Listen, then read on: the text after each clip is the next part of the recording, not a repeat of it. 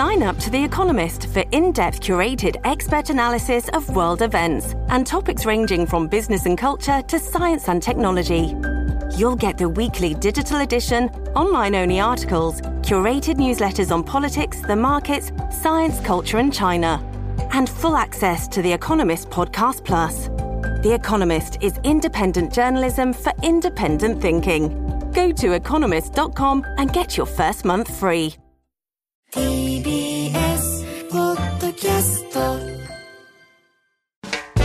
発信型ニュースプロジェクト。荻上チキ。セッション。NATO 首脳会議が閉幕。ウクライナ加盟めぐり議論。NATO 北大西洋条約機構首脳会議は12日リトアニアの首都ビリニュスで2日目の討議を行い閉幕しました。NATO は11日の共同声明でウクライナの将来の加盟について具体的な時期を明示せず、これを受けてウクライナのゼレンスキー大統領は前代未聞で馬鹿げていると SNS で不満を表明。その後 G7 主要7カ国の首脳はゼレンスキー大統領と会談。G7 首脳が発表した共同宣言では軍事支援を通じてウクライナの長期的な安全保障を確約するとし長距離兵器戦闘機などの供与を進めるなどとしています。NATO 加盟に向けた明確な道筋が示せず G7 による長期的支援の宣言で補った形です。また NATO が将来の加盟手続きを簡略化する方針を決めたことについてゼレンスキー大統領は高く評価すると述べましたそれでは NATO 北大西洋条約機構の首脳会議が閉幕ここでの成果や受け止めについて二松学舎大学専任講師の合六剛さんにお話を伺います合六さんこんにちはこんにちは。お願いします。お願いいたします。さて、今回の NATO、えー、どういった論点が議題として上がったのか教えてください。そうですね、やっぱり一番注目されていたのは、ですねウクライナを NATO にですね、まあ、いかに、そしてどこまで近づけさせるか、これがあの大きな議題だったと思います。でこれに加えて、ですね2つ他に大きな議題がありました。はい、で1つは、ですねこれが実は何よりも重要なんですけれども、メンバーの安全をいかに確保するかということです。でこの点については、ですね約30年前に冷戦がですね終結して以来、初めて、まあ、約4000ページになると言われている地域防衛計画、これ、非公開なんですけれども、はいまあ、いざというときにどういうふうに守るかってことが具体的に書かれた、こういった文書が採択されました。でもう一個がですね、やはりあの日本を含むアジアのパートナー諸国との関係強化で、まあ、各国との間であの個別の協力計画というものが採択されたということです。はい、だからこの3つが大きな議題だったと思います。うんなるほど。そうしたような格好で、まあ、成果も出てきたということですけれども、今回のその NATO の話し合いの中身、そして、まあ、今後の影響についてはどう見てますか？そうですね。あの先ほど言いましたように、まあ、メンバー国にとって何より重要なのは、いかにこの抑止防衛体制を強化するかということです。はい、でやはり2014年以来、つまりロシアによるクリミア併合以来、こういった動きっていうものは続いてきたわけなんですけれども、やっぱりどこかあの完全には目覚めている感じではなくてですね、うん、ようやく昨年の全面侵攻でもって、あの NATO 全体でこの危機感が共有されたところがありますので、はい、まあ、今回ですね、具体的な計画を作ったということです。うんさて、そうした中、あの、当然背景にはそのロシアのウクライナ侵略があるわけですが、えロシえウクライナの NATO 加盟に向けた議論、こちらはいかがでしょうか？そうですね、あの先ほど言いましたように、まあ、今回、どうやっていかにですね、まあ、このウクライナを NATO に近づけさせるかっていうところが議題でした。はい、で実はあの2008年のですねブカレストっていうところで開かれたあの首脳会談で、このブカレスト宣言の中に、ウクライナはですね将来、この加盟国となるだろうということが書かれていたんですよね。うん、でその時はですね、まあ、ただ、非常に曖昧なこの言葉だけで、じゃあ、あの具体的にですねその加盟行動計画と呼ばれるですねマップと呼ばれるものなんですけれども、こういったものは付与されずです、宙ぶらりんの状態になってたわけなんですよね。でまさに今回の首脳会談では、ですねこのマップというその2段階を踏んで加盟に近づけされる一つのあの障害を取っ払って、あのこのウクライナの加盟というものを考えていこうということが決まった、その意味ではです、ね、着実に前進はあったんですけれども、はい、先ほどあのニュースの中でもあったんですけれども、やっぱりこの条件を満たせば、このウクライナに対する招待を出すという、こういう文言が入っていて、この条件を満たせばっていうところがですね、具体的にどういう条件なのかがわからないので、はい、まあ、そういった意味では、あのウクライナ側にはあの不満が残る、そういうあの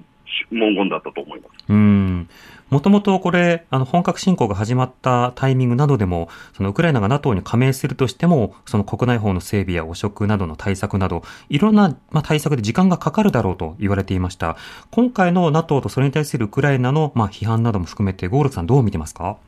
そうですね、あの実態としては、ですねやっぱりこのウクライナの国内において、その NATO に加盟したいという世論が高まったのは、やっぱりクリミア併合がきっかけなんですよね。うん、で今ではもう80数パーセントのあの国民がこの NATO 加盟を支持しています。はい、他方、今あのおっしゃったように、国内でのやっぱり民主主義の問題であるとか、あるいは法の支配、汚職の問題というのがまだまだ残っていて、ですね、うん、これはあの NATO だけじゃなくて EU との兼ね合いでもそうですけれども、こういった改革が進まない限りにおいては、やっぱりあの加盟国としては受け入れることができない、まあ、今回、この条件を課したと言われている最大の国、アメリカがもですねこの点をやはり強調しているわけなんですよね。でこれはまあ戦争、戦時下にあるからあの免れるという、そういうことではなくて、はい、ちゃんとですねこういった改革を進めた先に、あの加盟の可能性というのが広がっているんだよということが、まあ、今回の NATO 側からのメッセージだったというふうに思います。うんそれとまあ直ちに NATO 加盟ということではなくて、これから具体的な条件などのすり合わせなどにこう進んでいくのか、それと NATO 加盟国の中でもその慎重派の国などとの間で議論がさらに必要なのか、この点はどうでしょうか？えまさにそこですよね、で今回、先ほどあの条件を満たせばという一文が入ったと言いましたけれども、その前にはですね同盟国が同意し、条件が満たされればという書き方なんですよね、はい、で同盟国があの同意しというのは当たり前なんですよね、でこれ、新しい国を受け入れるためには、すべての加盟国のあの承認、基準が必要なんですよね、はい、で今回あの、直前にですねスウェーデンの加盟をブロックしていたあのトルコのエルドアン大統領が最終的に、まあ、立場を変化させたことによって、ようやくスウェーデンの加盟の道が開けたということもありますので、うん、いくらその、えー、細かい、えー、この条件が満たされていたとしてもですね、はい、どこかの国がですね、まあ、いろんな思惑でこのブロックしていれば、なかなか入ることができないので、まだまだやっぱりあの長い道のりになるんだろうというふうに思います。うん。なるほどさて、あの、この NATO、えー、当然ロシアに対する議論というものが展開されたわけですが、中国などに対してはどういった議論がされたんでしょうか？そうですね、まあ、具体的なあの会議の中での議論というのは分かりませんけれども、はい、あの今回、ですね日本としてはやっぱり昨年以来繰り返している、まあ、インド太平洋の安全保障とヨーロッパの安全保障というのは密接に連関しているんだということを、やっぱりヨーロッパ側の国々とも確認したいということだったと思います。でさらに NATO の首脳声明を見るとですねかなり中国に関してのあの懸念というのも示されていて、えー、あの我々の利益、まあ、つまり NATO の利益であるとか安全保障、また価値観にも挑戦する、これが中国なんだということがあの2回ほど出てきます。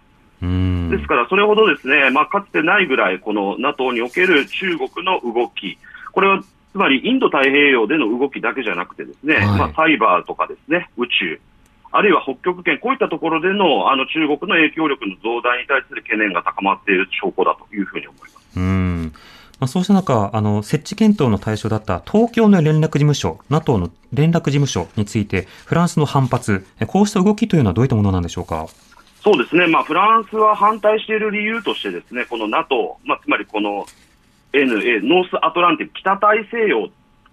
同盟なので、うん、この東京、インド太平洋というのは北大西洋じゃないじゃないか、つまり我々の、えー、この管轄に入らないものじゃないかということで、えー、この反対しているというふうに言ってるわけです、まあ、これは詭弁ですよね。はい、というのは、ですねすでにこの連絡事務所というのは、かつてはですねウズベキスタンであったり、ですね中東の今、クウェートにもあったりするんですよね。はいでフランスはですね、まあ、同盟国の中でもですねこのあの NATO そのものがグローバル化するってことに関しては、これまでもずっとあの否定的だったんですよね。ですから、あの冷戦が終結して9.11後には NATO っていうのはアフガニスタン戦争に関与することになりますけれども、はい、こういった形でグローバルにこの活動するということに最も消極的だった国がフランスなので、まあ、そういったこともありますし、まあ、やっぱりこの中国を刺激しすぎないという配慮もあるんだろうというふうに思います。ただ、あの1点加えたいのはですね、はい、じゃあこれでもってフランスがインド太平洋に関心がないとか、あるいは中国に対してナイーブだということではなくてですね、フランスはフランス単体、あるいはまあ EU を通してですね、この地域には関与していきたいということなので、あくまでもこの NATO としてこの地域に関与するということには否定的だということです。うんまあ、そうした戦略観などについて各国の違いはある中で、どのようにしてその安全を確保していくのか、まあ、各国の今後の交渉を見ていきたいと思います。五六さん、ありがとうございました。はい、ありがとうございます。ありがとうございました。二小学者大学専任講師の五六剛さんにお話を伺いました。荻上チキ。